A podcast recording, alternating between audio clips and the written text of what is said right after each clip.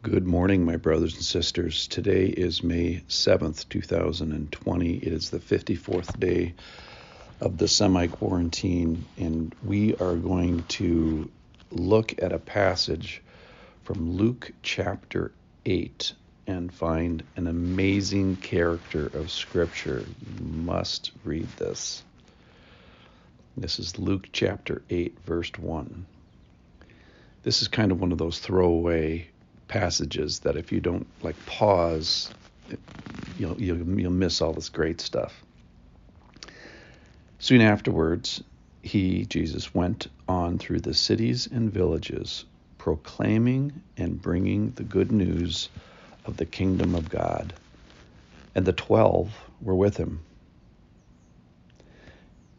And also, some women who had been healed of evil spirits and infirmities Mary, called Magdalene, from whom seven demons had gone out,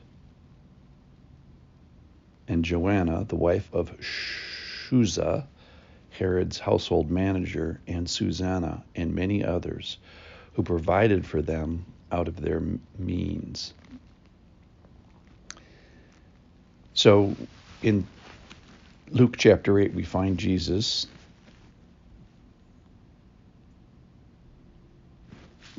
going through cities and villages, proclaiming and bringing the good news, kind of in two different ways uh, pro- proclaiming verbally, but also bringing.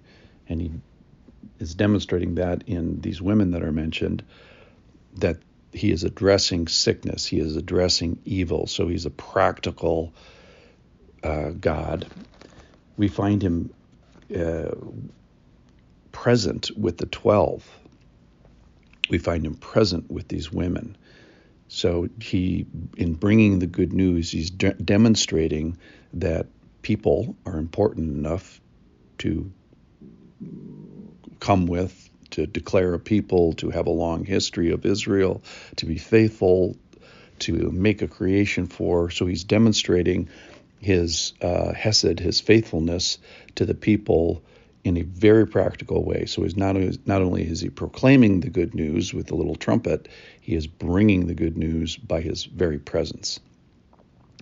All right, so I wanted to get to this uh, verse 2 and some of the women who had been healed of evil spirits and infirmities mary called magdalene so let's just talk about her for a, a second she is currently my favorite character in all of scripture and here's why we don't know very much about her before, but we know a lot about her after.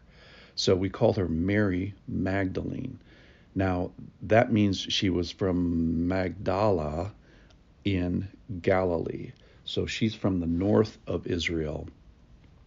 And we find her uh, described as being healed, from whom seven demons had gone out.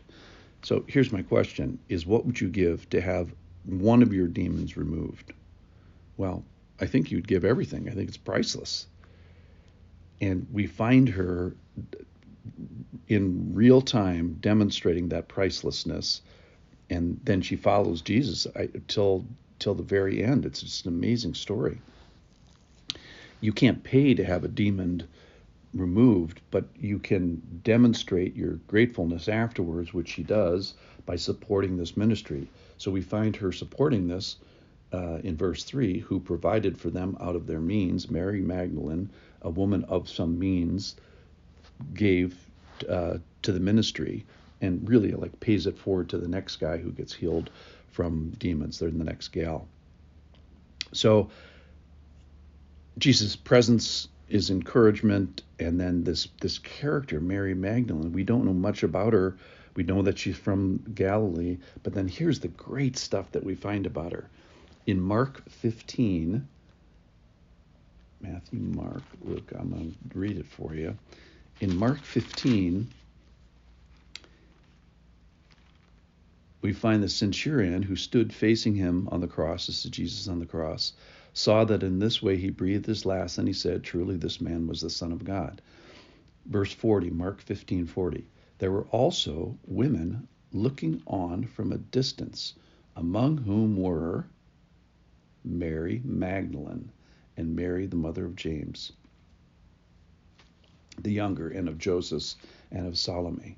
We find Mary Magdalene at the cross, which is more than you can say for either 11 or 12 of uh, the disciples. Just an amazing thing. Then uh, in John 19, I'm going to just read these things because this woman deserves like some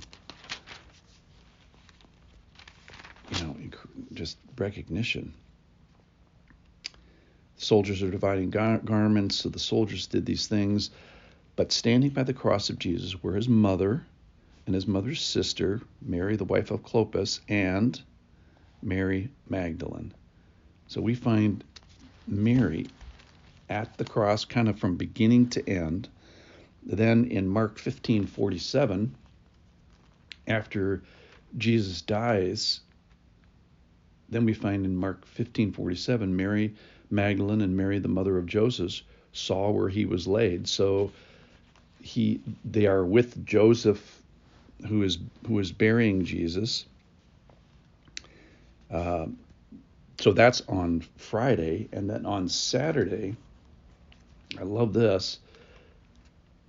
This is from Mark 16 now. When the Sabbath was passed, Mary Magdalene and Mary, the mother of James, and Salome bought spices so that they may go and anoint him. So, so on Friday she's at the cross. On Saturday she's at the store buying uh, spices, and on Sunday morning she is at the resurrection. Let's go to that too. Matthew. I just sorry, this is going on. I, I got so much respect for this woman. Then in Matthew 28, oh man, verse 1. Now, after the Sabbath, toward the dawn of the first day of the week, Mary Magdalene and the other Mary went uh, to the tomb.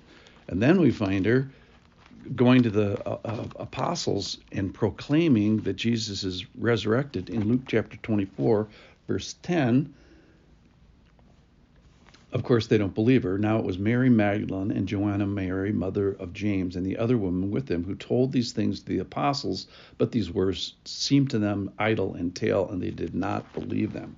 So here's the point about Mary Magdalene. What a great character of the uh, suffering, crucifixion, burial, death, preparation, and resurrection and proclamation afterwards. If you want to find one person in heaven who you want to have lunch with and say, I'd like to know about the the the the resurrection of Jesus and the crucifixion of Jesus and the suffering of Jesus from a human standpoint, who witnessed it all. If you had to find one person, it wouldn't be a disciple, it wouldn't be uh, his mother, it would be Mary Magdalene. What a great character. I'm just thrilled to find her.